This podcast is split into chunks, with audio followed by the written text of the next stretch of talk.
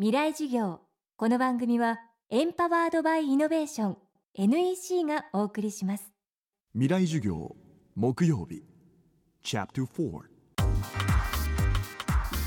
未来授業。今週はこの秋全国3都市で開催した公開授業の模様をお届けします。テーマは明日の日本人たちへ日本の転換点未来を作る。各界の地の先達が現役大学生に直接語りかけました。今週は清学院大学全学教授で国際政治学者の菅三淳さんの講義です。在日韓国人2世として熊本市に生まれた菅さんは早稲田大学大学院政治学研究科博士課程を修了後西ドイツへの留学を経て昨年の3月まで東京大学大学院情報学館学際情報学府教授を務めていました。在日愛国の作法悩む力など著書も多く昨年は心も30万部を超えるベストセラーになりあらゆるメディアで発言を続けています。菅三淳さんが今回掲げたテーマは幸福のあり方を問いかける。最終日のキーワードは今あなたは幸せですか？幸せであるということは生きがいがあるということとイコールでしょうか？僕は実は前の大学まああの東京大学の情報学館というところに17年勤めてでそこを辞める時に最後の挨拶のメッセージは私は幸せではないけども生きがいのある人生を歩んでいますというふうにちょっと宣言したんですね。つまり生きがいと幸せをイコールだと思える人はそれこそ一番ハッピーかもしれない。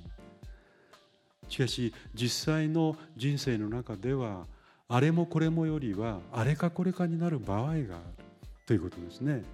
そしてましてや皆さんがこのグローバリゼーションの中で言ってみれば淘汰が働いてるわけでしょう。社会的淘汰が働く。つまり、えー、適性を持たない人はある職場から放逐される適性のある人だけが生き残るんだという考え方にどうしても傾いていかざるを得ないわけですね。でそうするとそれがまあ競争力ということにも一面になる。でその時にグローバルスタンダードに合わせて競争力やガバナンスやリスクマネジメントやこういうことをしっかりと学んでそして戦える人こういう人が一つのトラックにいるとするとそれとは違うトラックで自分の幸せを求める人もいる。ですから年収が少なくてもいい。しかし自分は幸せな生活を送りたい。だから年収は少ないかもしれないけども自分は家庭を持って子供を産んでそして地方でそれなりの生活ができればいいやと。そう思う人も様々ですどちらがいいのかそれは言えない。どちらがいいのかということは誰も言えないと思うんです。これは本当にそうだと思います。ただはっきりと言えることは自分がどういうような選択をするかということについて悔いを持たないということです。つまりこれからは自分がそれを選んだ場合には決して悔いてはならないということですね。これは非常に重要なことだと思います。自分のそういう人生の痛みとかあるいは幸せとかあるいは不幸とかいうことについて自分なりにしっかりと納得できる。そして自分自身に対して嘘をつかずに自分自身をしっかりと正当化できる。これは教養ということでしょ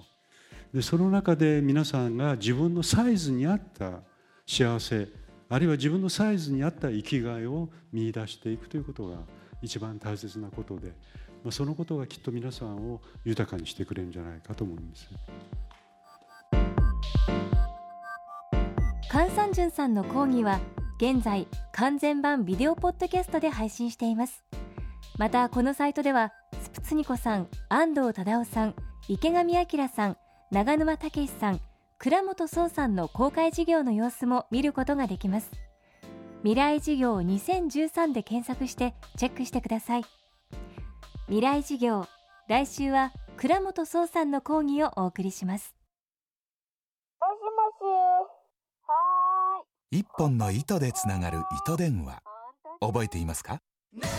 今世界の情報をつなぐ糸は光海底ケー